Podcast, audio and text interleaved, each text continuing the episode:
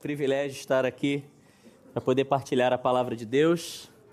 Para quem não me conhece e não ouviu aquilo que o Tiago tinha falado, eu sou o Edilberto, né, mais conhecido como o esposo da Priscila, pai da Valentina e do Pietro também. E servimos a, a missão A Voz dos Mártires Portugal. E estamos cá em Portugal servindo a partir deste lugar, deste país, a igreja perseguida. É? E por muitos anos temos feito essa prática e para a gente é um privilégio. É um privilégio servir nossos irmãos e irmãs que são perseguidos em países em, de, de alto, em contexto de alta e extrema perseguição.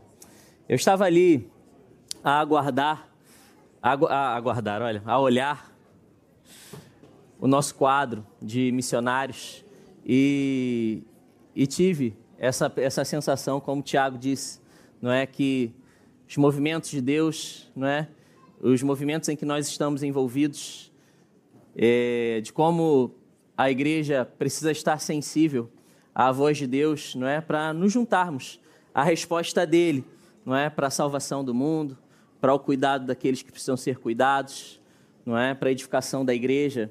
E eu acho que é isto que nós estamos a viver como igreja neste ano, começando a estudar o livro de Atos. E para mim, eu tive esse privilégio de, de, de me debruçar sobre o capítulo 3 do livro de Atos. Então eu peço que os irmãos abram as vossas Bíblias no livro de Atos 3 e leremos todo o capítulo hoje, né? E a minha oração, inclusive, é que eu seja capaz, não é, de, de alcançar a, a profundidade que Deus quer para esta manhã, mas ao mesmo tempo também respeitando o nosso tempo, não é, de culto. Isso é um desafio grande, não é? Mas acompanhando esses movimentos, a gente percebe que o livro de Atos ele tem essa esse esse esse caminhar, não é? A gente começa a perceber que a, os, os apóstolos, os, os, os novos cristãos, eles estão ali a fazer caminho, não é? Mas ao mesmo tempo fazer caminho pisando nas pegadas de Jesus. A gente percebe isso no, no primeiro capítulo, quando, logo no capítulo, no primeiro versículo, que diz: Jesus começou a fazer e a ensinar, não é? E aquelas pessoas estavam exatamente a fazer aquilo. A gente percebe também no capítulo 1, no versículo 8, ah, esse versículo tão poderoso que diz: Receberão poder ao descer sobre vós o Espírito Santo, e serão minhas testemunhas, tanto em Jerusalém como toda a Judéia e Samaria, e até os lugares mais distantes do mundo. capítulo 3, ele relata um, algo que aconteceu com os apóstolos exatamente nesse ponto de partida que era Jerusalém. E a gente vai perceber isso pelo caminho. A gente percebe também é, é, no capítulo 2, 43, que diz: Muitos sinais milagrosos e maravilhas por meio dos apóstolos não eram feitos. E também no mesmo capítulo, no versículo 47, ele diz: Davam louvores a Deus e tinham a simpatia de todo o povo Cada dia que passava, o Senhor aumentava o número dos que recebiam a salvação. Essa, essa, esse era, perdão, esse, esse era o caminho que aqueles cristãos, os apóstolos, estavam a percorrer, colocando os pés nas pegadas de Jesus. E a gente se depara logo no versículo 3, no capítulo 3, é, movimentos como esses. Então vamos ao, à palavra de Deus? Vamos lá. diz assim. Ah, e outra coisa também. É, nós vamos, como o capítulo 3 ele, ele tem três eventos, dois eventos, mais um conectado com o outro, leremos então agora o, o primeiro evento, que vai do, capítulo, do versículo 1 ao versículo 10, e depois então a gente vai desenvolvendo o resto da história, tá bem? Diz assim: Uma vez Pedro e João iam para o templo para a oração das três horas da tarde. Era ali levado todos os dias um homem, coxo de nascença, e colocado à porta do templo chamada Formosa, para pedir esmola aos que por ali entravam. Quando ele viu Pedro e João a entrarem, pediu uma esmola. Eles fixaram os olhos nele e Pedro disse: Olha para nós. O homem olhou para eles, pensando que ia receber alguma coisa. Então Pedro disse-lhe: Não tenho prata nem ouro, mas vou dar-te aquilo que tenho. Em nome de Jesus Cristo de Nazaré, eu te digo: levanta-te e anda. Pedro depois pegou na mão direita do homem e ajudou-o a levantar-se. Nesse mesmo instante, os pés e os artelhos ficaram fortes. E ele pôs-se de pé num salto e começou a andar. Entrou com eles no templo, caminhando, saltando e agradecendo a Deus. Toda a gente viu o andar e a andar e a louvar a Deus. Reconheceram que era o mesmo que costumava estar sentado a pedir esmola à porta formosa do templo e ficaram admirados e espantados com o que tinha acontecido. Nós estamos diante de um texto né, muito emblemático. Emblemático porque tem um versículo que é, que é muito famoso, não é? No meio dessa história tem uma palavra do apóstolo dizendo: Olha, eu não tenho prata nem ouro, mas tudo que eu tenho te dou. Levanta-te e anda, não é? Eu acredito que desde pequeno, ou aqueles que estão caminhando na fé, já tenham visto, se deparado com esse texto e com essa fala tão poderosa, não é? Que impacta, que traz um, um, um, um poder assim tão avassalador, não é? De, de pessoas que caminhavam com Cristo, assim como eu e você, não é? A história, meus irmãos, se come, é, começa nesse, nesses movimentos, não é? Que o apóstolo, que, que Lucas, não é, traz é, diante de nós, não é? A, a, o estilo literário do, de Lucas ele é muito dinâmico. Ele traz esse entendimento sempre de movimento. E ele, isso não está contido somente em Atos. Ele tem uma, uma, uma, é, uma coerência, inclusive no evangelho, no evangelho, no seu evangelho, não é? É muito fácil a gente se deparar com é, a, a, escrita de Lucas e perceber ele dizer certo dia, então, não é? Continuando, logo em seguida, não é? Depois disto, olha o movimento, não é? Da, da do texto. E, o, e, e, ele então começa esse, esse capítulo exatamente assim. Uma vez, não é? Pedro e João eles estavam então a caminhar em direção ao templo. E o texto diz que era três horas da tarde, era o, podemos dizer assim, o culto de oração deles, não é? E a história continua que, óbvio, eles em movimento em direção ao templo, e eles se deparam com um homem, um homem que estava ali, não é?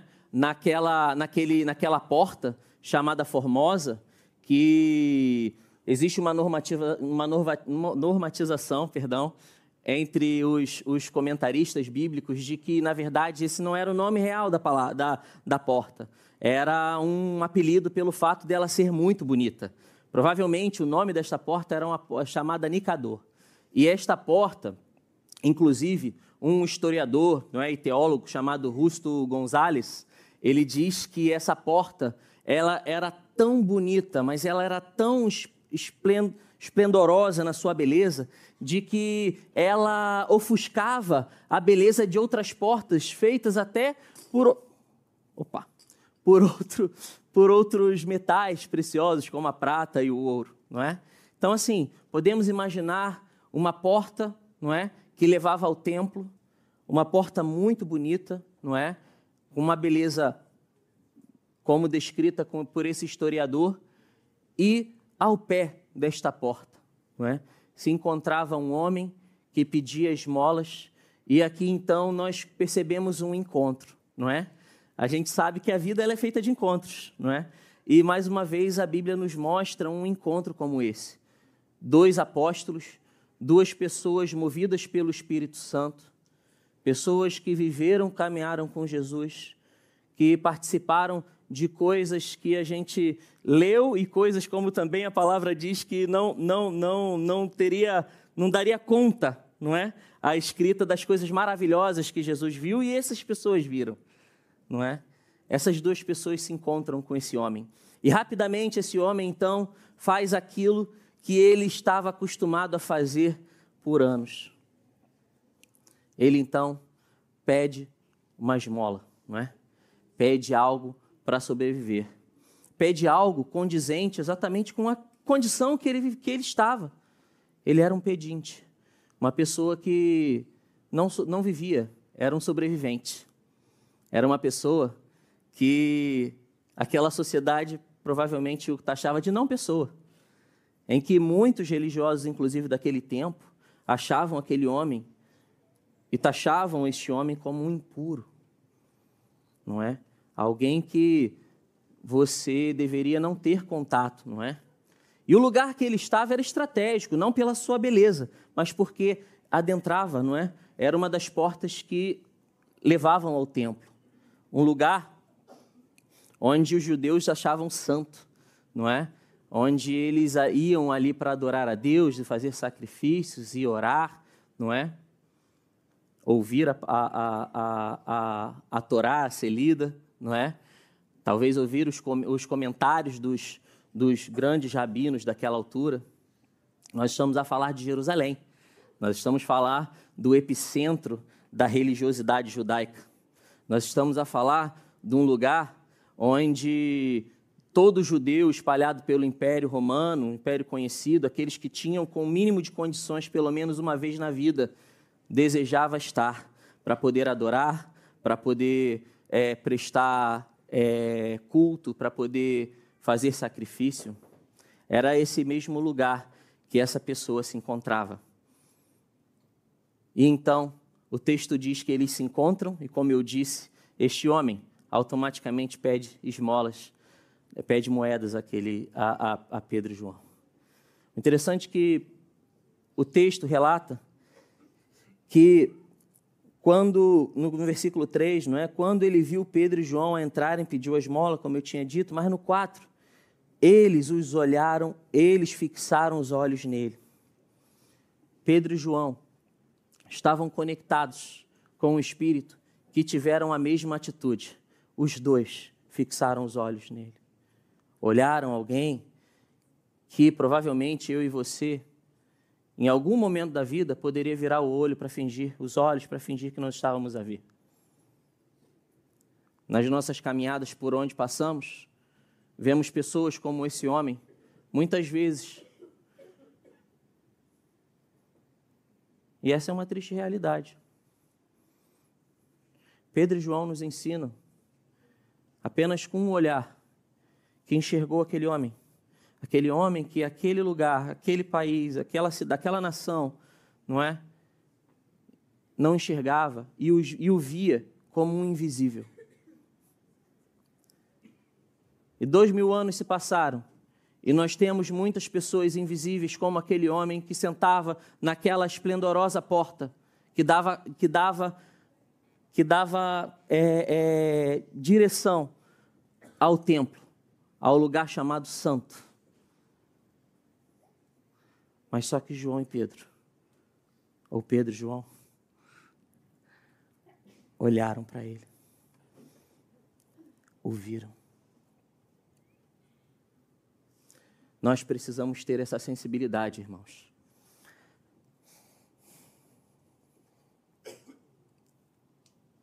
Só a igreja de Cristo, através do poder do Espírito Santo, é capaz de ver coisas que essa sociedade não é capaz de ver.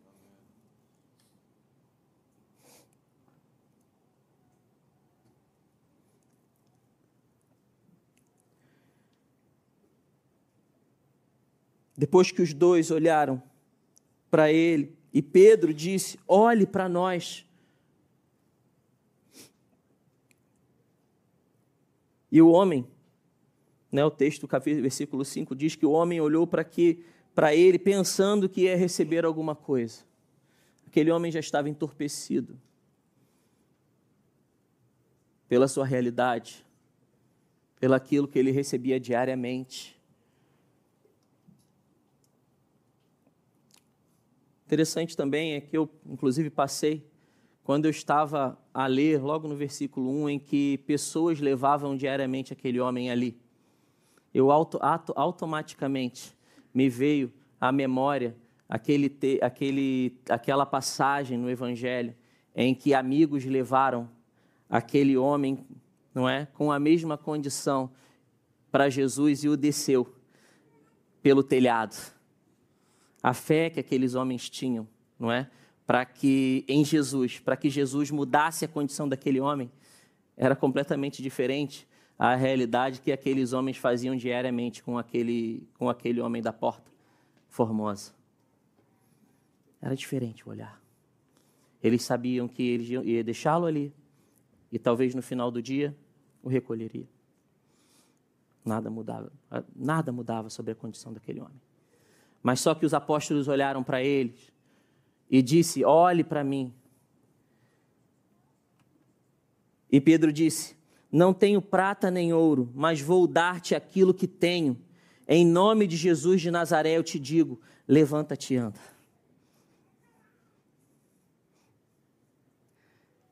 Só a igreja de Cristo tem aquilo que, assim como os apóstolos tiveram, que foi capaz de mudar a condição daquele homem. Porque pelo poder do Evangelho, pelo poder do nome de Jesus, aquele homem foi curado. E toda a condição dele foi mudada junto com ele. O texto diz, seguindo, que depois disso Pedro, de Pedro depois pegou na mão direita do homem e ajudou a levantar-se neste mesmo instante. Os pés e os artelhos ficaram fortes. Olha, interessante aqui, um comentarista diz que as mãos eram de Pedro mas o poder era de Cristo. Vocês estão a perceber isso? As mãos eram nossas. As mãos era da igreja. Mas o poder era de Cristo. O apóstolo então teve a sensibilidade de estender a mão àquele homem, de tocar nele. E esse é o nosso papel nós precisamos estar dispostos, ter a sensibilidade do Espírito, de saber que Deus pode todas as coisas, mas eu e você precisamos estender a mão àquele que está em dificuldade, àquele que está sem Cristo, àqueles invisíveis da nossa sociedade. Vocês imaginem a multidão de pessoas entrando no templo, olhando para os umbrais da porta, vendo aquela beleza e fazendo de conta que num batente daquela porta tinha alguém que eles não, não queriam ver.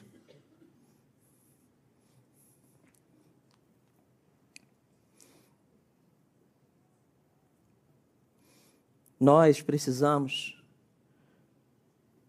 crer, assim como Pedro e João, dar aquilo que nós temos.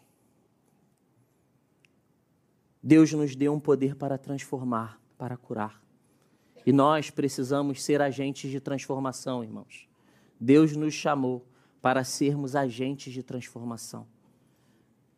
De impactar essa, essa sociedade, de impactar as pessoas que estão ao nosso redor, através do poder do Espírito que habita em mim, que habita em você. E quando esse poder age dentro de nós, nós, quando nós permitimos que esse Espírito haja, Deus nos dá a sensibilidade de olhar as pessoas e ver as necessidades e entender que eu e você somos respostas dela. Que somos capazes de ouvir a voz de Deus e entender que Ele é a resposta e nós seguirmos para partilhar essa resposta.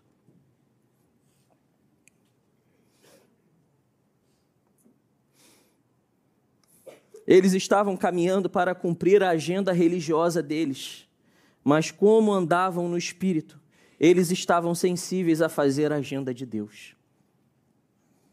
Nem sempre cumprir uma agenda religiosa é cumprir a agenda de Deus. Não é? Meus irmãos, nós precisamos permitir que Deus nos use na agenda dele. A, agenda, a nossa agenda, é importante fazermos a nossa agenda. É importante planear, mas nós não podemos permitir que a nossa agenda, não é, se sobreponha à agenda de Deus. Os apóstolos estavam indo em direção ao templo para orar. Uau, baita motivação, não é? Grande agenda. Eles iam orar. Fenômeno. Bom demais. Mas, no meio do caminho, eles entenderam que eles precisavam fazer a diferença na vida de alguém. E aquilo era mais importante para eles. E precisa ser mais importante para mim e para você também. No reino de Deus, cuidar e transformar a vida de alguém deve ser prioridade. Este homem não vivia, sobrevivia, sem dignidade, sem esperança, alguém invisível, do tipo que muitas vezes fingimos e não existirem e, viram, e, e viramos o rosto para elas. É como se os apóstolos ficassem admirando os umbrais, como eu disse, da porta e não admirassem os batentes, porque sabe que tem alguma coisa ou alguém que não quer ver, como aquele homem. É como, por exemplo, a minha experiência de trabalho e servir a igreja perseguida em países como a Ásia, de refugiados cristãos que ali estão, e não ver crianças a partir de nove anos nas escolas mais, trabalhando em fábricas clandestinas, fábricas têxteis, que provavelmente fazem metade das, das, das meias que nós estamos a, a vestir aqui nesse lugar. É consumir nas grandes, mar, grandes marcas e ignorar dados como estes. É admirar as lindas praias de Cascais um dos lugares mais VIPs de Portugal, e ignorar que existem famílias vivendo em tendas a metros dali porque não dão conta de pagar uma renda. É se deliciar dos produtos frescos do Alentejo e de outras regiões.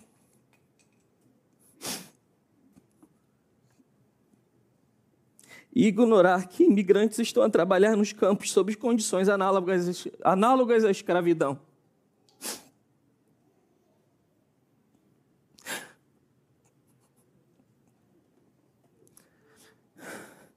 A gente precisa olhar para os batentes.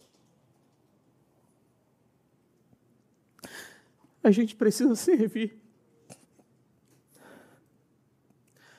O povo clama, irmãos, pela resposta da igreja.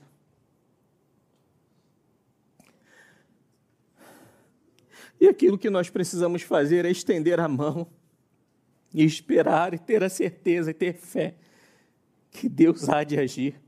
Deus há de transformar.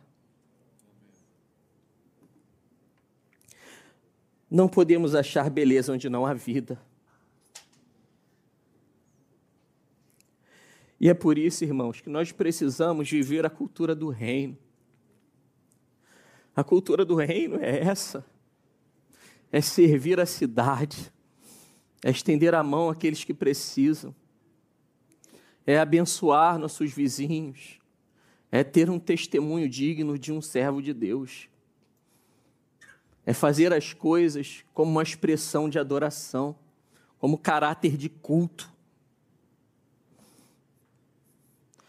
Aquele texto que eu li no início, no capítulo 2, versículo 47, que as pessoas partilhavam pão e viviam ali em comunidade, aquilo tinha caráter de culto. Aquilo era, aquilo era uma expressão de adoração. Eles viviam isso. Obrigado. Vamos seguir, senão não vou dar conta do tempo.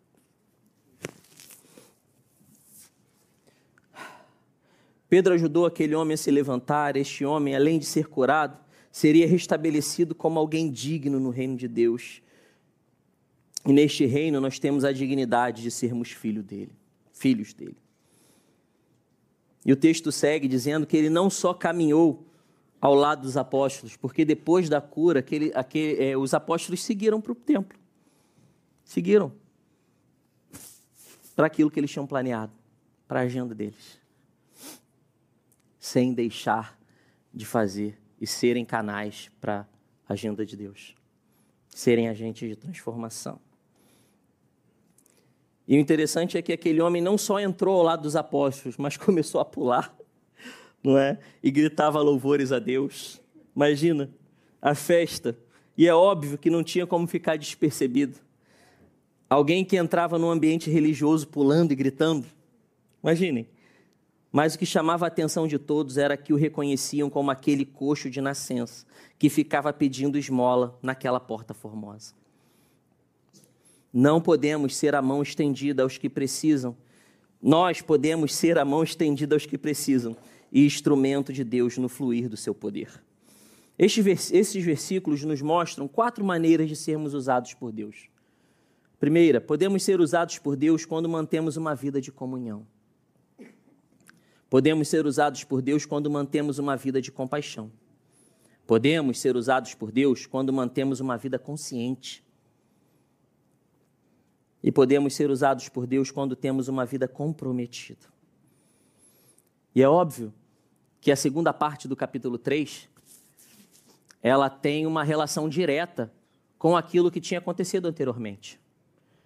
A história de cura daquele homem, ele foi um megafone para aquilo que vai acontecer logo após.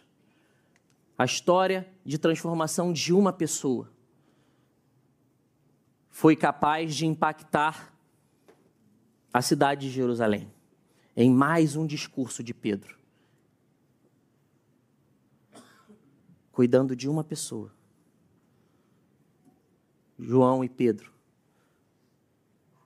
tiveram direito, eles adquiriram o direito de ser ouvido por aquela cidade, servindo uma pessoa considerada indigna por eles, um invisível Olha só que paradoxo. Não é? Se era um invisível, por que aquelas pessoas queriam saber quem é que tinha curado aquele homem? Só o poder de Deus e seus propósitos são capazes de, de dar oportunidades como essa. Vamos ler então, capítulo, versículo 11. O homem que tinha sido curado não largava Pedro e João. E toda a gente, cheia de espanto, correu para onde eles estavam, na parte do templo chamada Pórtico de Salomão. Então a gente começa a perceber os movimentos, né? Perceberam? Que eles tinham saído do templo e foram para um lugar chamado Pórtico de Salomão. Mais uma característica da, da, do estilo literário de Lucas. Versículo 12: Quando Pedro viu aquilo, logo é, falou assim ao povo: Israelitas, por que estão assim tão admirados e por que olham para nós dessa maneira? Julgam que foi pelo nosso próprio poder ou pela nossa piedade que fizemos andar este homem? E aqui, meus irmãos, Pedro, ele estava a se dirigir não somente para uma para uma multidão de pessoas, que estavam curiosos para ouvir aqueles homens poderosos que tinham curado aquele homem. Interessante que o apóstolo Paulo, quando o apóstolo Pedro, quando ele quando ele menciona israelitas, não é? Ou o povo, né? Perdão, mais precisamente aqui é o povo. Essa palavra no original povo, dentro do livro de Atos, os, o, é, Lucas ele tem é, é, para nossa tradução em teoria, ele usa, ele usa duas palavras no original para descrever a palavra povo.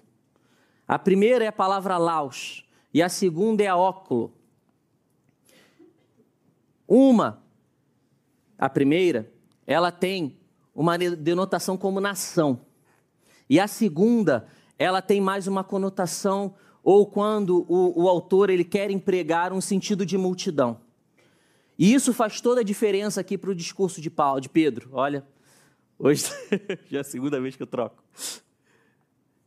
Porque nos, nos primeiros capítulos do livro de Atos, Lucas ele emprega a palavra laos, que quer dizer povo, quer dizer, perdão, quer dizer nação. Então ele estava direcionando o seu discurso ao povo de Israel. Ele estava diretamente interessado, não é, em falar alguma coisa para o seu próprio povo. E a gente vai ver isso em seguida.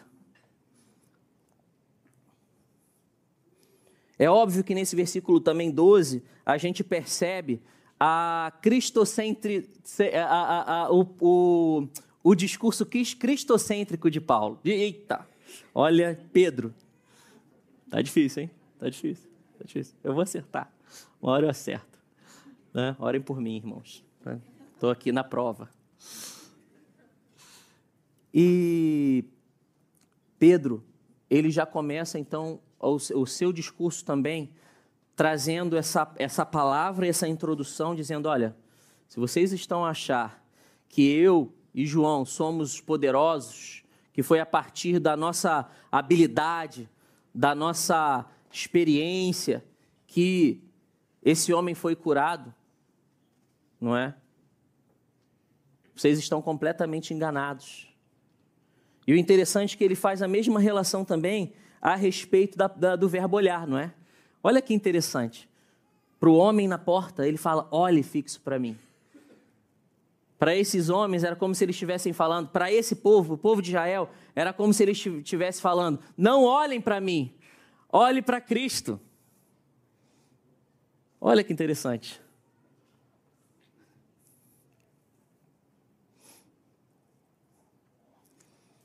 A cura do homem teve uma grande repercussão entre o povo e reconheceram que era e queriam saber como isso tinha acontecido. O aspecto mais notável no segundo, no segundo sermão de Pedro, tal como do primeiro, epa, o tempo, o tempo, o tempo urge. Primeiro, ok, ele desviou os olhos da multidão do coxo curado e dos apóstolos e fixou em Cristo. Seguindo o versículo 13, vamos lá.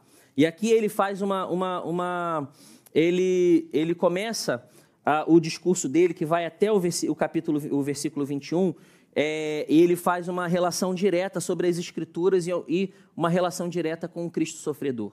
E a gente percebe isso assim. O Deus de Abraão, de Isaac de Jacó, Deus dos nossos antepassados, quis assim glorificar o seu servo Jesus, aquele que vocês entregaram às autoridades. E quando Pilatos o quis soltar, recusaram. Recusaram aquele que era o santo, o justo, e pediram a liberdade para um criminoso. Desse modo, mataram quem dá a vida, o autor da vida.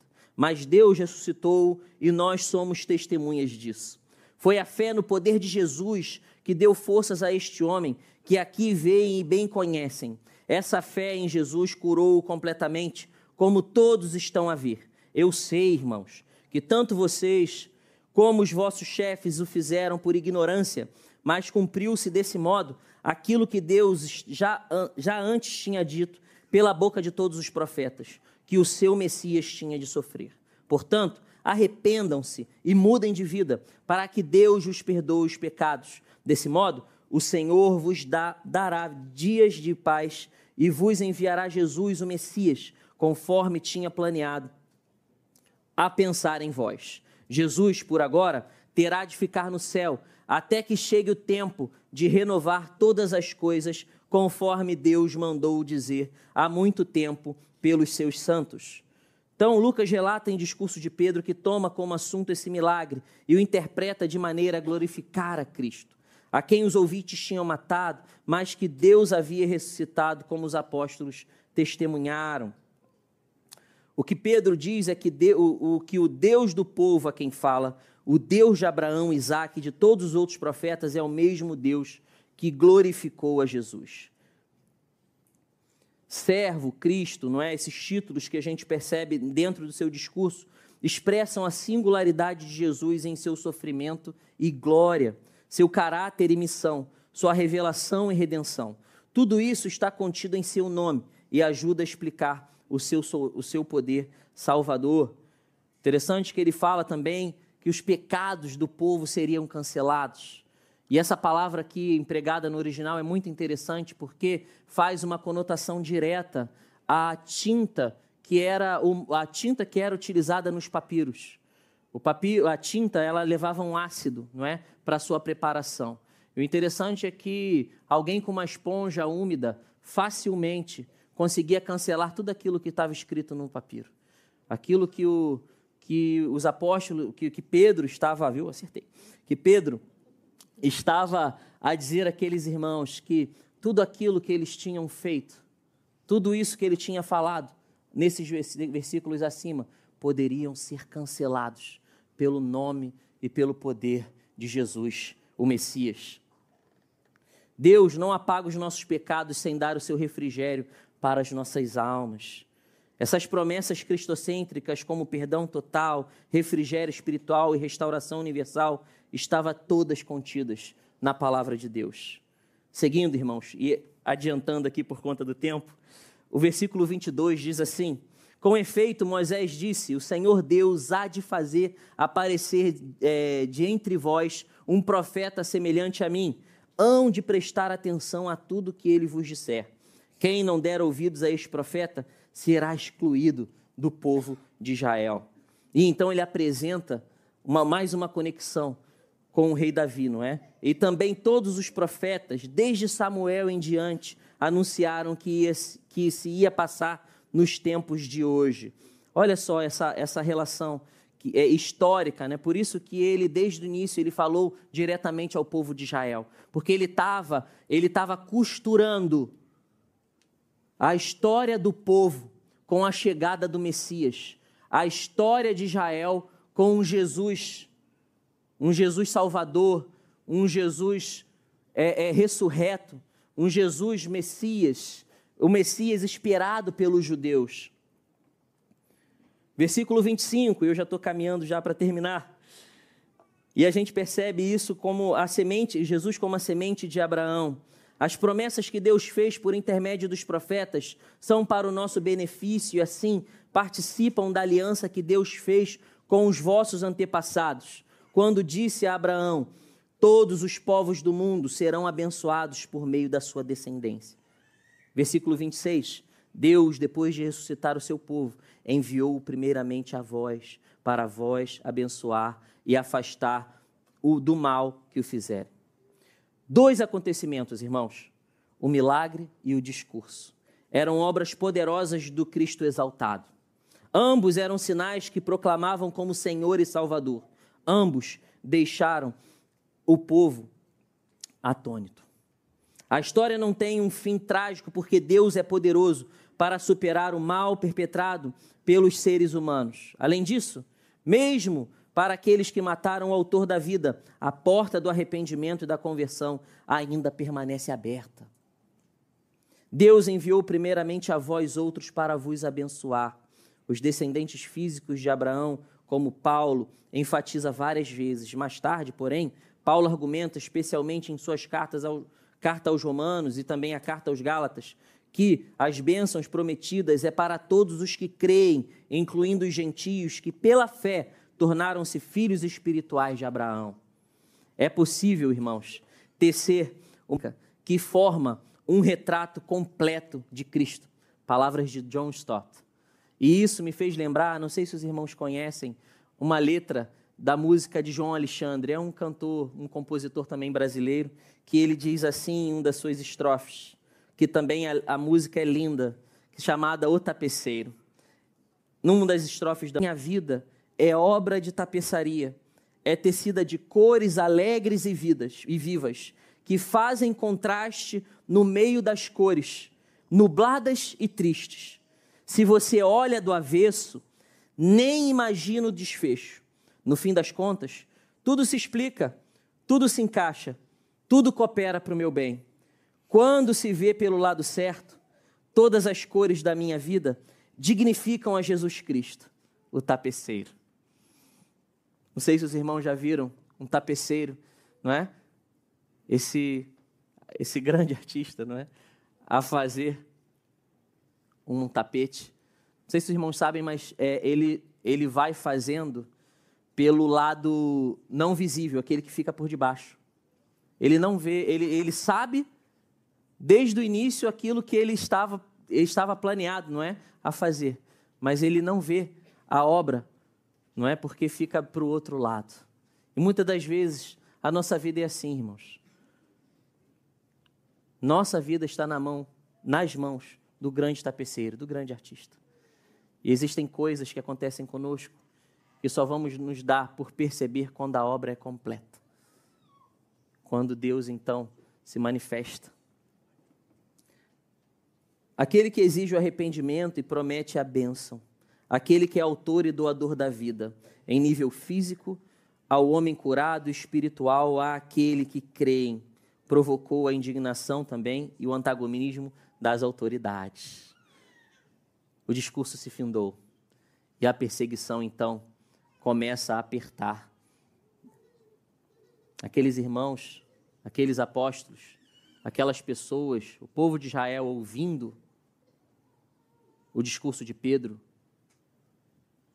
aos legalistas, àqueles que repudiavam qualquer conexão com o Messias judeu, com Jesus, estavam prestes, de novo, a perseguir a igreja de Cristo.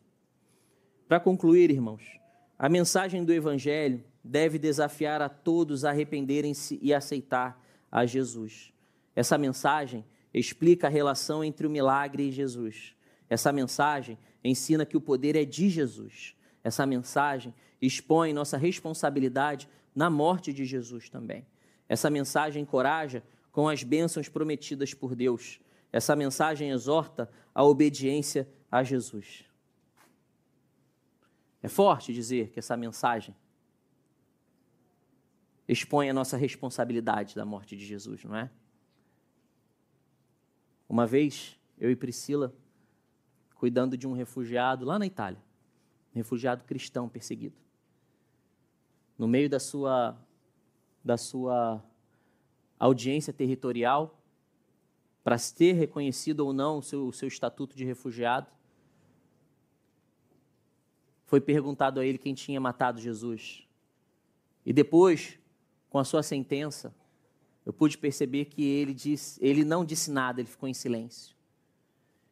E por outros fatores além deste, ele não só foi, não só foi negado seu pedido, como foi concluído por aquela comissão de aquele, que aquele homem não, não era cristão, não era considerado cristão por eles. Quando fomos apelar o caso e fomos conversar com ele a respeito disso, ele virou para a gente e falou assim: por conta da, da extrema perseguição que ele tinha vivido no seu país, ele disse: Olha, naquele tribunal eu tive, um extremo, um, um extremo medo. E eu pensei que se eu tivesse dito que foram os judeus e também os romanos, não é, que tivessem participado, que, que participaram, não é, de todo o, o, o complô para a morte de Jesus, eu tive medo e pensei que aqueles italianos que estavam ali, de alguma forma, iriam me prender e talvez até mesmo me matar por conta dessa acusação. E nós viramos para eles e falamos para ele falamos assim: "Sim, meu irmão, eu sei que você sabe essa resposta, mas não tenha medo. Nós vamos apelar o seu caso. Mas se por acaso essa pergunta voltar para você, de quem matou Jesus, eu quero que você responda que foram os meus e os seus pecados que mataram Jesus. Foram os meus e os seus. Irmãos, eu concluo a minha reflexão dessa manhã? Com a certeza de que nós precisamos fazer como aqueles discípulos. Caminhar nas pegadas de Jesus, de sermos disponíveis ao Espírito Santo, de nos juntar à resposta de Deus para as necessidades da nossa cidade. De nos juntar a Deus, na resposta de Deus às pessoas que sofrem ao nosso redor, às injustiças. Não podemos virar os olhos e olhar para os umbrais dessas portas. Nós precisamos olhar para o chão do batente. É nesse chão que a gente desenvolve a nossa espiritualidade. É pisando nas, nas, nas pegadas de Jesus e olhando ao nosso redor de estarmos disponíveis para sermos resposta àqueles que clamam, aqueles como aquele homem que nem sabia, não tinha noção daquilo que iria acontecer com ele e pensava que a melhor resposta dele era receber uma esmola. É apontar para o reino, é ser canal de amor e dignidade aos que não têm, saber e, e, e crer que o poder é de Deus e que nós somos instrumentos.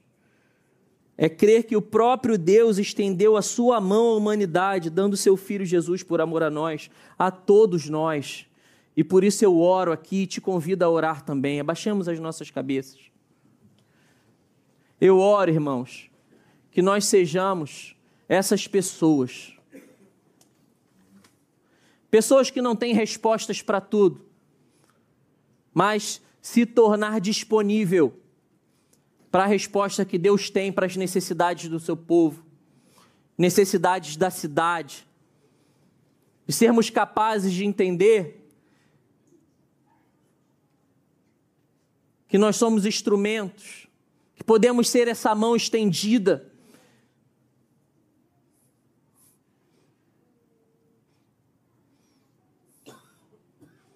De que toda a história do mundo foi construída por Deus, por amor. E nós precisamos ter fé, fé nele, fé nele, que o mesmo Deus que agiu em toda a história da humanidade é o mesmo Deus de hoje será eternamente. E é esse Deus que nós servimos. Senhor, eu oro para que eu e meus irmãos tenhamos essa sensibilidade ao caminhar na cidade. De entender a hora de intervir em uma pessoa e ao mesmo tempo discursar para pessoas que nem imaginávamos que seríamos capazes de estar diante. Mas que em todas as possibilidades nós tenhamos a, a, a certeza, Senhor, e a humildade de apontar o Senhor e o teu reino.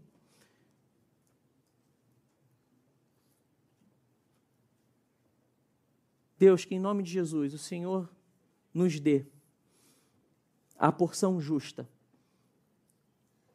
para acreditar mais e mais, para se disponibilizar mais e mais. Que o Senhor aumente a nossa fé, que teu Espírito, Senhor, tenha liberdade no meio de nós e em nós e através de nós. E é em nome de Jesus, Pai, este mesmo Deus que liberta, que é o autor da vida, servo e pedra angular para a tua igreja, Senhor. Eu peço e agradeço. Amém. Que Deus nos abençoe.